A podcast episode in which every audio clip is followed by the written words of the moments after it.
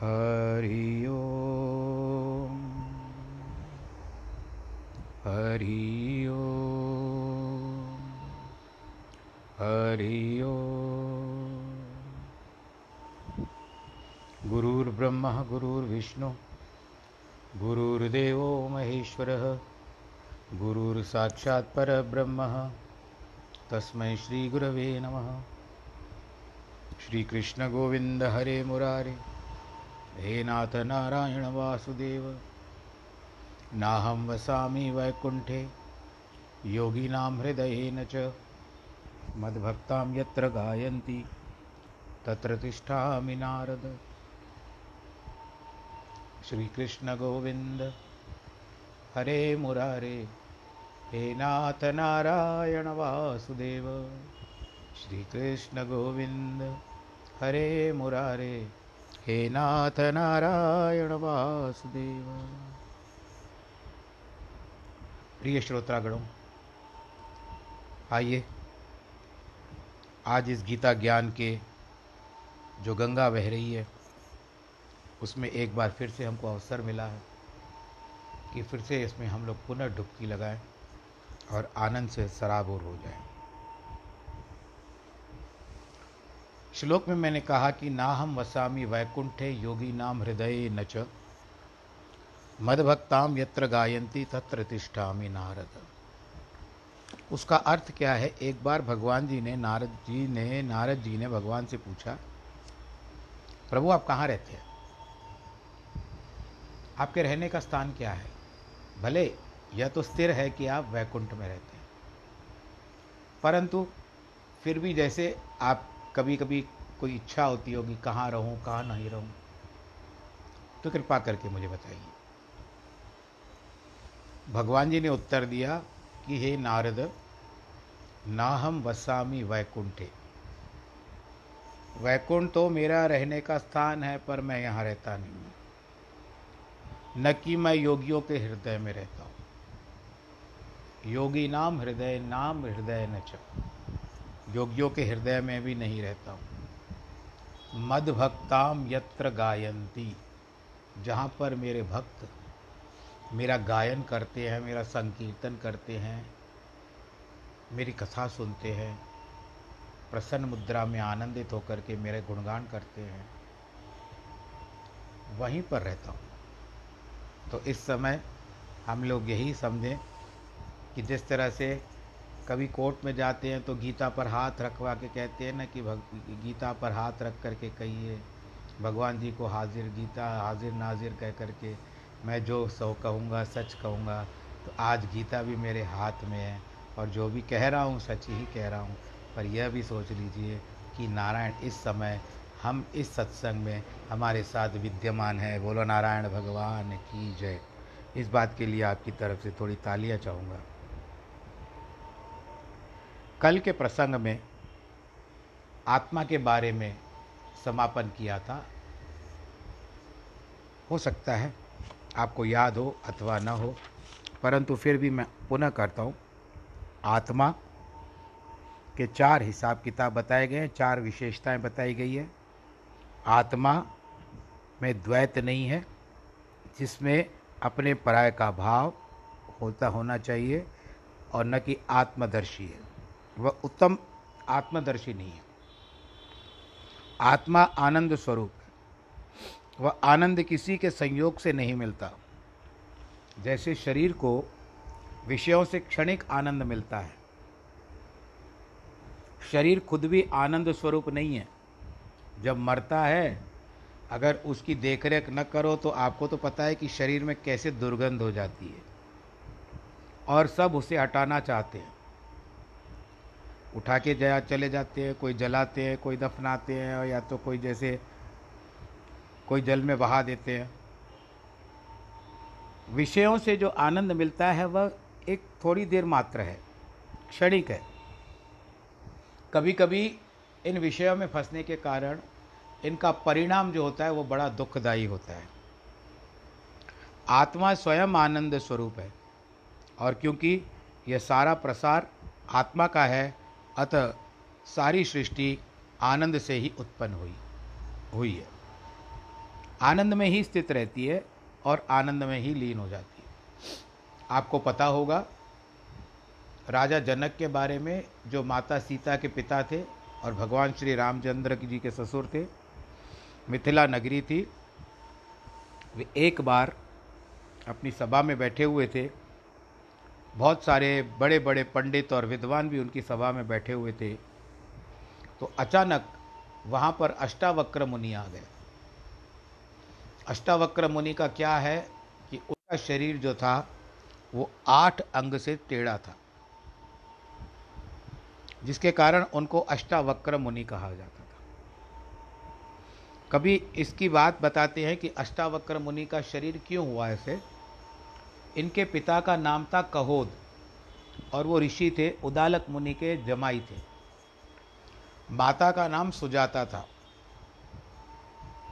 वे एक बार वेद मंत्र का, जो वेदों की ऋचाओं का ज्ञान अर्जन कर रहे थे, कुछ वेदों को, के ऋचाओं को याद कर रहे थे ऋचा का, ऋचा जिसको आप लोग श्लोक बोलते हो, पर ऋचाओं में, वेदों में श्लोक नहीं कहे जाते, ऋचा कही जाती है। तो उस समय में वो कुछ याद कर रहे थे तो उस समय अष्टावक्र मुनि उनके पत्नी के गर्भ में था, कहोत के। तो जब उन्होंने ऋचाओं को पढ़ना पूरा किया तो गर्भ से भीतर बालक ने कहा है कि पिताश्री, आपने आठ स्थानों पर भूल की है उस समय पिताजी को जो कहोत थे, उसको थोड़ा क्रोध आ गया।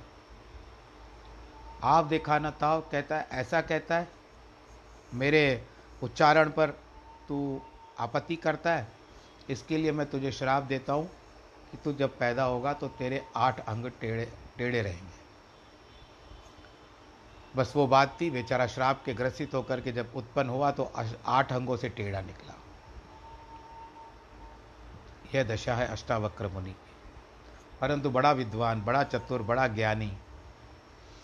वो जब अष्टावक्र मुनि की बात आगे में आती है तो एक बार उन्होंने अपने पिता को बचाया था, आगे चल कर को, करके तो उसके पिता ने वरदान दिया था कि फलानी नदी, मुझे नाम याद नहीं आ रहा है उस नदी का, वहाँ पर के जाकर स्नान कर तो तेरे आठ अंग ठीक हो जाएँगे। तो अष्टावक्र मुनि को बात में सब ठीक हुआ, पर अष्टावक्र मुनि जब टेढ़े थे तो राजा जनक की सभा में आए। ये जो पंडित और विद्वान बैठे हुए थे, वे सब उनको देख करके ज़ोर ज़ोर से हंसने लगे, क्योंकि उनका शरीर का टेढ़ा मेढ़ा अंग देख करके। मुनि तो तत्वदर्शी थे, पर सामान्य जन यह जानकर उनके ऊपर व्यंग कर रहे थे, उनके ऊपर हंस रहे थे। अरे ये कौन आया टेढ़ा मेढ़ा कुबड़ वाला? और राजा भी देखो उनको कैसे हाथ जोड़ रहे हैं। कहीं से भी ये ऋषि लगता है? तब यह देख करके अष्टावक्र राजा ने कहा, राजन, आपने कौन सी सभा बनाई है? इस सभा में तो चमार बैठे हुए हैं, कसाई बैठे हुए हैं और चांडाल बैठे हुए राजा ने कहा, मुनिवर, आप ऐसे क्यों कहते हो? मेरे दरबार में तो बड़े बड़े विद्वान वेद पाठी ब्राह्मण बैठे हैं। मुनि ने उत्तर दिया, राजन विद्वानों की दृष्टि तो सदैव आत्मा की ओर रहती है और न कि शरीर की ओर। क्योंकि यह तो मांस, हड्डियों और चर्म से बना है, इसमें मेरा दोष नहीं है। अब आप ही देखिए राजन, कसाई होता है, वो सदैव मांस की ओर ही दृष्टि रखता है। चमार जो होता है, चमड़ी पर। और चांडाल देखता है कि कंकाल, जो अस्थि पंजर है उसको आपकी सभा में बैठे हुए किसी ने मुझे मेरे ज्ञान को नहीं देखा, न कि परखा। उन्होंने तुरंत क्या कर दी, टिप्पणी कर दी, ये कुबड़ है, इसको। कुबड़ा है, आठ अंग से टेढ़ा है। पर मेरी मौलिक स्वरूप में जो मेरी आत्मा में दिव्य ज्योति है, उसको किसी ने नहीं पहचाना। बोलो, कृष्ण भगवान की जय।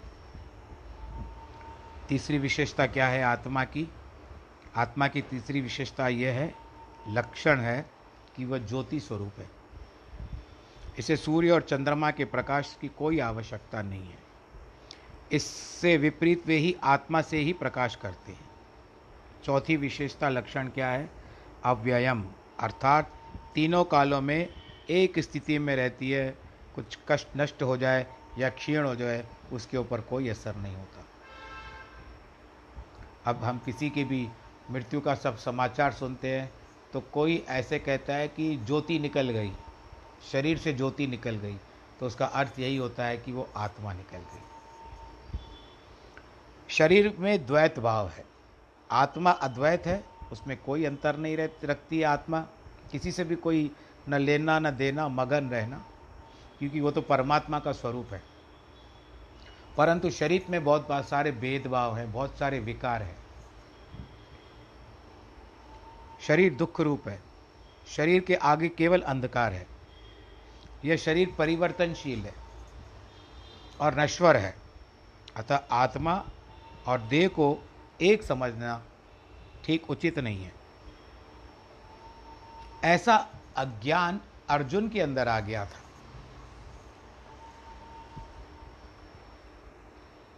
मेघनाथ ने घोर तपस्या की थी, इसलिए कि उसका शरीर स्थिर रहे। उसने वर प्राप्त कर लिया था कि उसको केवल वही व्यक्ति मार सकेगा जिसने चौदह वर्ष तक नींद नहीं की हो। जो चौदह वर्ष तक अपने परिवार के साथ न रहा हो, पत्नी के साथ न रहा हो, और केवल जिसने और चौदह वर्ष तक जिसने अन्न न खाया हो, ऐसे व्यक्ति के सिवा उसको और कोई नहीं मार सकेगा। मेघनाथ ने समझा था कि ऐसा व्यक्ति हो ही नहीं सकता और मैं मरूँगा ही नहीं। परंतु नियम है कि शरीर असत्य है। तो सत्य कैसे हो सकेगा? श्री रामचंद्र की सेवा के लिए लक्ष्मण भी वन में गए थे। वो अपने भाई और भाभी की रक्षा के लिए सारी रात जागते थे। और यह भी विश्वास करिए कि चौदह वर्ष तक वो सोए नहीं थे। परिवार से भी दूर थे। उन्होंने अन्न नहीं खाया था। कंद, मूल, फल ही उनका आहार था। इसी कारण उन्होंने मेघनाथ को मार डाला। अन्यथा मेघनाथ ने तो देवराज इंद्र तक को जीत लिया और उसको बंदी बना दिया था। वो ब्रह्मा जी छुड़ा करके गए थे बाद में इंद्र को। रावण ने भी शिव भगवान से वर मांगा, मैं मरूं नहीं। पर भगवान कहते हैं, यह तो संभव ही नहीं है। तुम बहुत सारे शरीर मुझसे ले सकते हो। मृत्यु परंतु तुमको अवश्य आएगी।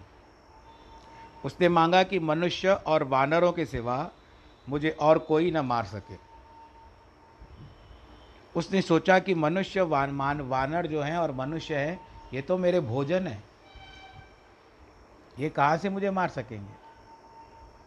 रावण को तो वर तो मिला, परंतु भगवान ने उसके लिए स्वयं नारायण जी ने मनुष्य के अवतार में, रामचंद्र भगवान के रूप में अवतार लिया। बोलो सियावर, रामचंद्र की जय। वानर सेना लेकर के चढ़ाई कर गए, रण क्षेत्र में चले गए और उन्होंने रावण को मार दिया। अतः तत्वदर्शी जानते हैं कि शरीर असत्य है और आत्मा सत्य है। अविनाशी तु त्वद्विधि ये न सर्विदम ततम विनाशमव्य यस्यास्य च कश्चित कर्तुर्मर्हति। इसी नियमना नियमानुसार नाश रहित तो संपूर्ण जगत में व्याप्त है। इस अविनाशी आत्मा का नाश करने में कोई समर्थ नहीं है। इस श्लोक में भगवान कहते हैं, ब्रह्मा यह आत्मा सारे, हे ब्रह्म सारे जगत में ऐसे व्याप्त है जैसे आकाश हर जगह व्याप्त है। जैसे किसी घट या पात्र के टूटने पर उसमें जो आकाश है, जिस तरह से घटाकाश के बारे में कल वर्णन किया था, वह नष्ट नहीं होता, परंतु महा आकाश में मिल जाता है। उसी प्रकार शरीरों और अन्य पदार्थों के नष्ट करने पर भी उसमें व्यापक आत्मा नष्ट नहीं होती, वह तो परमात्मा से मिल जाती है। वह परमात्मा अखंड, अविनाशी, अनंत है, न बढ़ता है, न घटता है, समुद्र में जितनी तरंगे उत्पन्न होती है और वे समुद्र में ही समा जाती है। परंतु ऐसे भी कहा जाता है कि पानी में जैसे बुदबुदा कहो या बुलबुला कहो, वो भी थोड़ी देर के लिए उत्पन्न होता है, पर जितनी देर के लिए उत्पन्न होता है वो अपने आप को वस्तु समझता है, परंतु थोड़ी देर के बाद जो फट जाता है, वह जल में समा जाता है। इसी तरह मनुष्य की भी यही यही दशा है। इस बताया जाता है कि पानी, केरा, बुदबुदा, असमानुष की जात देखत ही छिप जाएगा, जू तारा पर बात। अब इस तरह से कि पानी की क्या दशा है? बुदबुदे की तरह बुलबुला निकलता है, थोड़ी देर तक रहता है, फिर फट जाता है, टूट जाता है और वो जल में समा जाता है। मनुष्य की भी यही दशा है।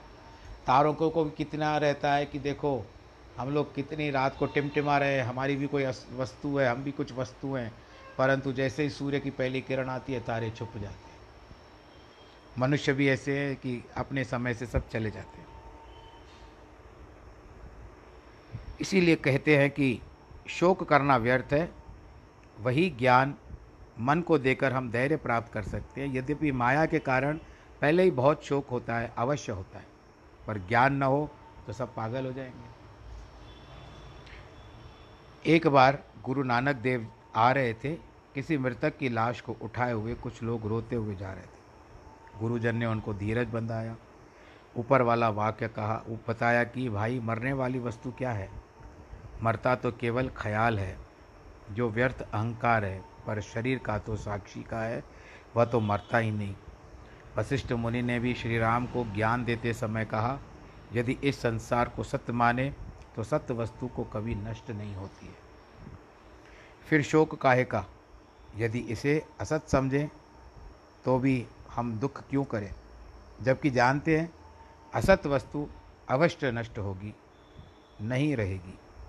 अगर हमारी दृष्टि सदैव आत्मा की ओर रहेगी, और अजर और अमर है तो शोक होगा ही नहीं।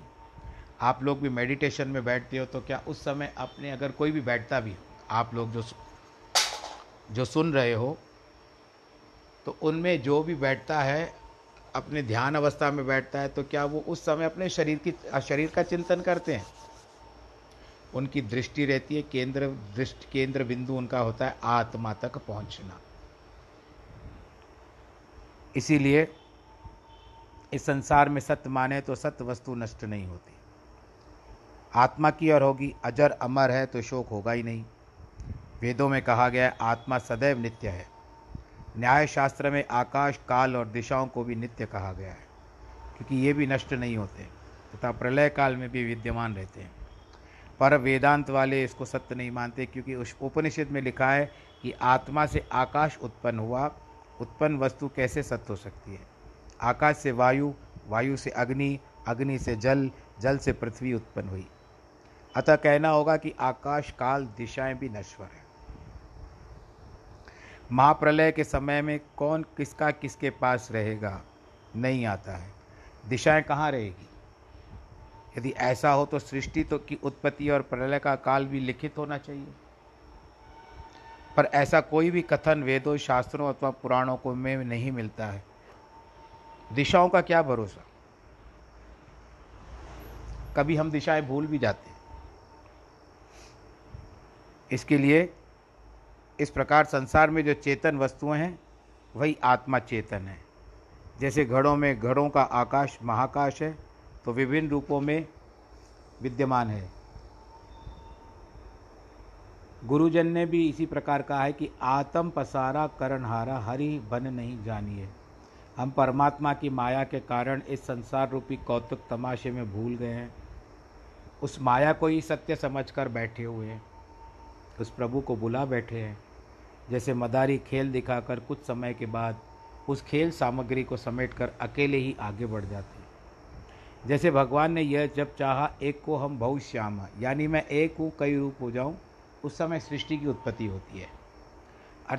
तो इस तरह फिर से संसार की रचना आरंभ हो जाती है। सर्वप्रथम ब्रह्मा जी उत्पन्न होते हैं भगवान के नाभि से। और ब्रह्मा जी के ऊपर यह दायित्व आ जाता है कि संसार की सृष्टि की रचना करे। फिर जब जा, चाहता है कि भगवान जी चाहते हैं मैं अकेला रहूँ तो प्रलय आ जाती है, सब कुछ समापन हो जाता है। योग वशिष्ठ में लिखा है कि पता नहीं, हमारा शरीर या जो कुछ दृष्टिगोचर है, वह सब किसी के संकल्प या स्वप्न से उत्पन्न हुआ है, पर हमें सत्य प्रतीत होता है। जैसे आपको विचार होता हो कि आज फलाने से मिलना चाहिए, और वो फलाना व्यक्ति जिसको आप याद कर रहे थे हमारी प्रवृत्ति भी देखो, हमारी विचारधारा भी देखो। आप जिसको विचार कर रहे थे, जिसके बारे में सोच रहे थे, वो व्यक्ति आपके पास आ जाता है या उसी दिन आपसे कहीं मिल जाता है। तो आप उसको देख कर के प्रसन्न होते हो, परंतु आपने भगवान जी का आभार तो प्रकट नहीं किया। तुरंत आपके मुख से क्या निकलता है? भगवान जी से मैं कुछ और माँगता था तो वो भी मिल जाता था। जो मांगी वस्तु वो सामने आई तो सामने वाले के लिए भगवान जी को आभार नहीं माना। आपने अपने वचन को बदल दिया। बोलो, कृष्ण भगवान की जय। हम सपने में भी अनेक पदार्थ देखते हैं। क्या वे सत्य होते? हैं हम भी उसी तरह शायद ब्रह्मा, ब्रह्म को भी सपनों में देखें। ब्रह्मा तो अपनी मौज में है, पर हम दुख सहन कर रहे हैं। अतः शरीरों को आवागमन, जन्म, मरण, दुख पर सहना, दुख करना यह विचार करना उचित नहीं है। संसार में ऐसे भी कहा जाता है अठारहवें श्लोक में कि अत्वंत इमे देहा नित्य शोक्ता शरीरण अनाशिनो प्रमेयस्य तस्मादुयस्व भारत। इस नाश रहित नित्य स्वरूप आत्मा के ये सब शरीर नश्वर कहे गए हैं। इसलिए भरतवंशी तू युद्ध कर भगवान कृष्ण वही ज्ञान विभिन्न तरीकों से अर्जुन को दे रहे हैं। कि किसी प्रकार से वह समझ जाए कि जो भी शरीर उसके सामने रण क्षेत्र में ठहरे हुए हैं, ये सब नष्ट होने वाले ही है। यदि आज अर्जुन उनको नहीं मारता तो क्या उनके पास मृत्यु नहीं आती? ये सब काल के कारण ही, काल के वशीभूति होकर के वहाँ पर मृत्यु के का ग्रास बनने के लिए आए हैं। अब कई लोग कभी कभी हवाई जहाज़ में जाते हैं, कई लोग रेलगाड़ी में जाते हैं, कई लोग नाव में जाते हैं तो हवाई जहाज़ कभी अग्नि पकड़ करके दुर्घटनावश हवाई हवाई जहाज़ गिर जाता है, रेलगाड़ी गिर जाती है, जहाज़ डूब जाते हैं। तो मृत्यु तो लिखी हुई है। सबका स्वामी आत्मा कदाचित नष्ट नहीं होगा। इसलिए शोक करना व्यर्थ है। शास्त्रों में छह प्रकार के विकार माने गए हैं। वे शरीर से संबंधित हैं और न कि आत्मा से। विकार कौन से हैं? आप ध्यान दीजिएगा, पहले जन्म। हम कहते हैं कि फलाना व्यक्ति ने या स्त्री ने या पुरुष ने जन्म लिया। फिर उसके बाद वृद्धपन, यानी वृद्धि होती है शरीर की। बड़ा होता है। फिर वह बड़ा होता है, विपरिणाम का अर्थ है परिवर्तन। उसके शरीर में परिवर्तन आते रहते हैं। बालक से युवक बनता है और युवक से बूढ़ा। फिर धीरे धीरे बुढ़ापे में उसका शरीर क्षीण होता रहता है। उसके शरीर के अंग भंग जो है, वो धीरे धीरे अपने कार्य का संचालन करना बंद कर देते हैं और शरीर धीरे धीरे क्षय होता जाता है। छह विकार आत्मा से संबंधित नहीं है। इस प्रकार भूख, प्यास, सुख, दुख, जन्म और मृत्यु, ये छह शरीर के धर्म हैं। फिर से सुन लीजिए। भूख, प्यास, सुख, दुख, जन जन्म और मृत्यु। ये शरीर के शरीर के जो हैं, छह धर्म हैं। आत्मा फिर भी इनके साथ नहीं आती। अवतार हुए भगवान कृष्ण जी ने अवतार लिया, भगवान रामचंद्र जी ने अवतार लिया, भगवान जी के भागवत के अनुसार चौबीस अवतार हैं, और पर हम मूलतः दस अवतारों को जानते हैं। तो उनमें भी कहते हैं, गुरु ग्रंथ साहब में भी जब नाय मेले के सलोक पढ़े जाते हैं तो कहते हैं कि राम गयो, रावण गयो जा कहो बहु परिवार, कहो नानक थिर कछु नहीं। सुपने जियो संसार। राम जी गए, रावण गए, उनका परिवार चला गया। और उसके पीछे कुछ नहीं रहता, स्थिर सपने की तरह है। जो उपजो सो बिनस है, परो आज के काल, नानक हरे गुण गाय ले, छाड़ सगल जंजाल। मतलब जय जा जिसने जन्म लिया है, जिसकी उपज हुई है, उसका विनाश पक्का है। आज के काल इसके लिए हरि गुण गा लो, बाकी झंझालों को छोड़ दो। भगवान अर्जुन को समझाते हैं, नश्वर शरीर को मारने से ते क्यों डरता है? उनके लिए तू क्यों शोक करता है? उनमें जो आत्मा है, वह कदाचित किसी की दशा में नष्ट नहीं होगी। जिन्होंने अभ्यास द्वारा इसे समझा है, सभी एक आत्मा है, शरीर अलग अलग है उनके सब संशय दूर हो जाते हैं, वे ही भगवान के सच्चे भक्त हैं। भगत का अर्थ है जो भयगत हो, जिसको भय न हो, जिसका भय नष्ट हो चुका हो। भक्तमाला में आया है कि मुनि सुखदेव जो विस्तारता पूर्वक यति और ज्ञानी थे, जिन्होंने राजा परीक्षित को संत महात्माओं की सभा में श्रीमद् भागवत की कथा सुनाई थी। उन्होंने कहा था कि जति सती उत्तम है ज्ञान के सब साधन श्रेष्ठ है, पर जो आनंद मुझे इन सात दिनों में तुमको कथा कहने में आया, वैसे मुझे समाधि में भी नहीं आता था। बोलो, कृष्ण भगवान की जय। जो कुछ सब कुछ सत्संग है, सत्संग में है, नाम सिमरण में है, भक्ति में है, वह किसी अन्य दशा में नहीं है। मुनि सुखदेव चाहते थे, वैसा आनंद उन्हें मिलता ही रहे। कलयुग में उन्होंने कबीर का जन्म लिया है, ऐसे बताया गया है। और खूब भगवान जी का नाम लेकर के, राम जी का नाम लेकर के बड़े आनंद को प्राप्त किया। इसी प्रकार महर्षि वाल्मीकि ने तुलसीदास जी का जन्म लिया था। गुरु नानक देव भी पूर्व काल में राजा जनक की देव में थे। बड़ी बड़ी शांत आत्माओं ने लोक कल्याण के लिए भक्ति का आनंद प्राप्त करने और दूसरों को देने के लिए कलयुग में संतों व महात्माओं के शरीरों में जन्म लिया है।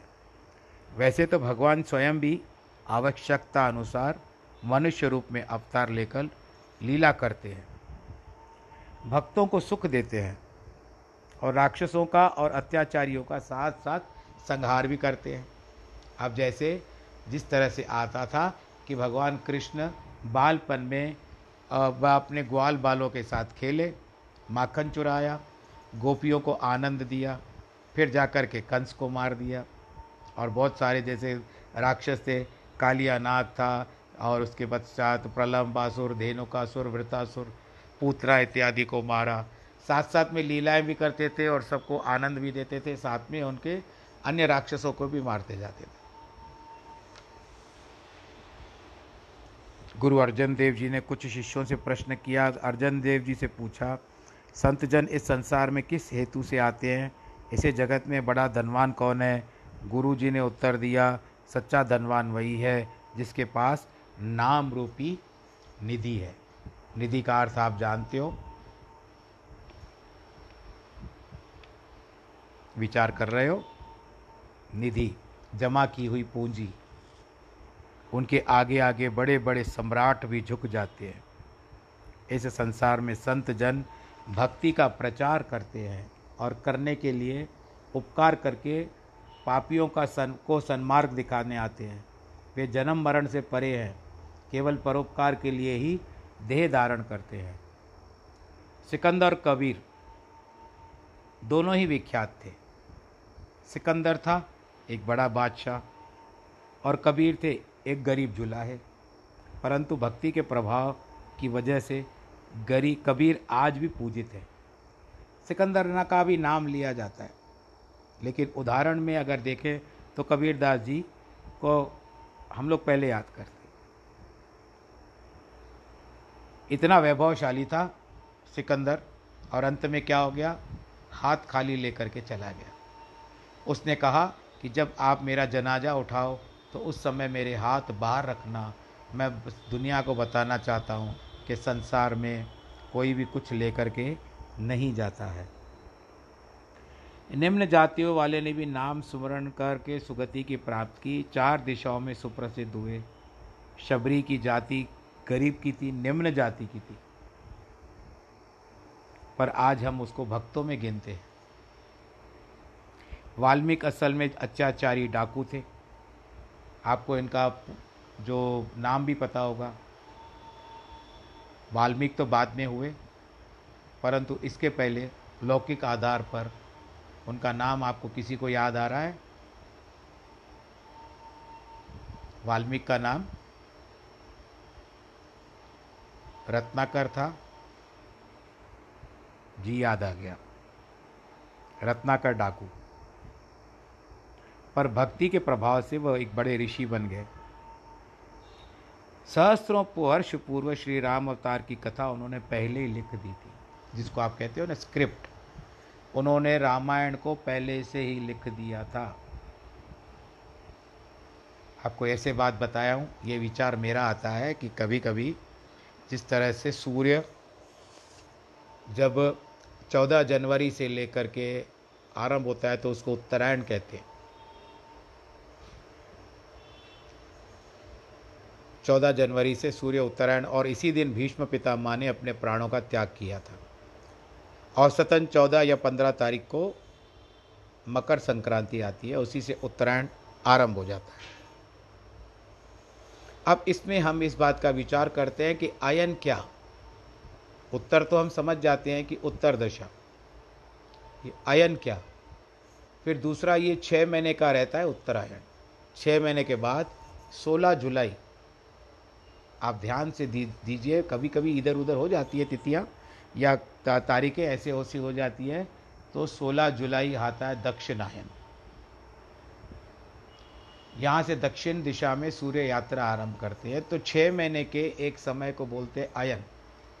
तो सूर्य के रहने का स्थान है, इसी कारण उत्तर में छः महीने रहते हैं, दक्षिण में छः महीने रहते हैं। जब दक्षिणायन आरंभ होता है तो उस समय में हम सिंधी समाज जो लोग हैं, आप लोग थोड़ा ध्यान रख लीजिए। अगर आप चाहो तो इसको नोट करके रख लीजिए। इसी दिन से, इसी दिन से जब दक्षिणायन की ओर सूर्य चलते हैं तो उस समय में, उसमें से आप जो शुरू करते हो अपने झूलेलाल की पूजा, जिसको हम लोग नवरोजो और चालियो साहब कहते हैं। क्योंकि श्रावण का महीना होता है, अपने जल के देवता को, अपने कुल देवता की पूजन करना आवश्यक है। तो उसमें नारियल पूर्णिमा, श्रावण पूर्णिमा को जिस दिन रक्षाबंधन होती है, उस दिन हम लोग नारियल की पूजा से भगवान झूलेलाल जी की पूजा करते हैं। तो इस तरह से अब अयन हो गया रहने का स्थान। भगवान विष्णु जो हैं, वो जल में रहते हैं। जल को संस्कृत में नार कहा गया है और इसके रूप से अगर देखो तो भगवान जी को नारायण कहा गया है। अब हम यही विचार करते हैं तो राम कहाँ रहते हैं? राम रामायण में रहते हैं। तो रामायण उन्होंने बहुत वर्ष पहले लिख दी थी। उसके बाद भगवान राम का अवतार हुआ, ऐसे बताया जाता है। सदना कसाई था, सेना नाई था, रविदास चमार था, नामदेव छिपा था, पर ये सब आज बड़े बड़े भक्तों की श्रेणी में क्यों गिने जाते हैं? और क्यों पूजित होते हैं? इनकी वाणी गुरु ग्रंथ साहब में भी उल्लिखित होते हैं। शेषनाग ने सब पृथ्वी को सिर पर धारण किया है। तब उसके ईश्वर से शक्ति की याचना की। ईश्वर ने कहा, मेरे नए नए नाम जपते रहो और तुम कभी भी नहीं थकोगे। इस युग में आयु थोड़ी, शरीर दुर्बल, धन पदार्थ तुच्छ रहता है और कभी कभी ऐसा लॉकडाउन आकर के भी हमको बड़ा तंग कर देता है। इसके लिए केवल नाम का ही धन, बल, काम आता है। गुरुजन ने भी कलयुग के लिए नाम, दान, स्नान का ही उपदेश दिया है। नाम जपो, यथाशक्ति दान पुण्य करो तथा मन को भी शुद्ध रखो। इस तरह से जो बात बताई है, यह एनम वेति हंतारम, यश्चैनम मन्यते हतम, उभौ तो विजानी तो नायम हंति न हन्यते। जो इस आत्मा को मरने वाला समझता है तथा जो इसको मरा हुआ मानता है, वे दोनों आत्मा के स्वरूप को नहीं जानते, क्योंकि आत्मा न मरती है और न किसी के हाथों से मारी जाती है। ये आत्मा बिल्कुल शरीर के साथ जुड़कर भी शरीर से बिल्कुल अलग रहती है। भगवान इस श्लोक में स्पष्ट बताते हैं, आत्मा न मरती है, न किसी को मारती है बस आत्मा का अपना समय आता है जब उसके लिए उसकी ड्यूटी फ्री होती है उस शरीर से। तो उस समय में उस शरीर का त्याग कर देती है। केवल मात्र त्याग करना ही आत्मा का कार्य है। आत्मा न जन्मती है, न मरती है, यही सच्चा ज्ञान है।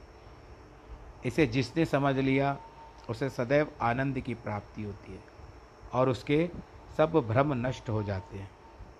इसीलिए ये पर बताते हैं कि आत्मा का चिंतन, परमात्मा का चिंतन एक समान करते हुए, अगर आप अपने आत्मा का चिंतन करोगे या अगर परमात्मा का चिंतन करोगे, परमात्मा के तो अगर हम अवतारों के रूप में ध्यान करते हैं, परमात्मा को आज तक किसी ने देखा नहीं है, परंतु उनके साकार रूप को हम ध्यान करते हैं, भगवान साकार रूप में हमारे सामने रहें, किसी भी रूप में रहें राम के रूप में, कृष्ण के रूप में, नारायण के रूप में, शिव के रूप में, गणेश जी के रूप में।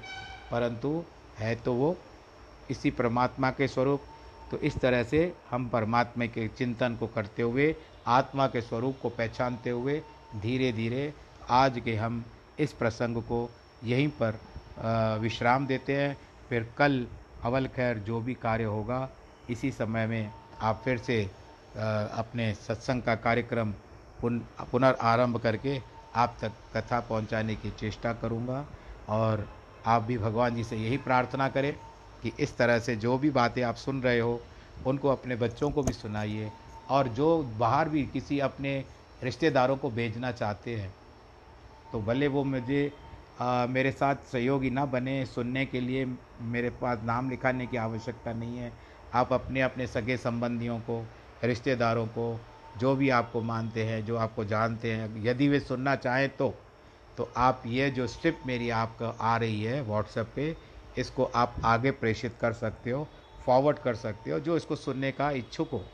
सबको देने की आवश्यकता नहीं है, क्योंकि जिसको सच्चा सुख उसी को होता है, जिसको प्यास लगती है वही पानी पीता है, और जो भूखा होता है उसी को भूख के समय भोजन अच्छा लगता है, ज़बरदस्ती दिया हुआ भोजन अपच कर देता है। इसी कारण जो भी हो, आप भगवान की दया से आप खुश रहो, प्रसन्न रहो, स्वस्थ रहो और अपना ध्यान रखो, घर से बाहर मत निकलो। श्री कृष्ण गोविंद हरे मुरारे। हे नाथ नारायण वासुदेव। श्री कृष्ण गोविंद हरे मुरारे। हे नाथ नारायण वासुदेव। श्री कृष्ण गोविंद हरे मुरारे। हे नाथ नारायण वासुदेव। ओम नमो भगवते वासुदेवाय।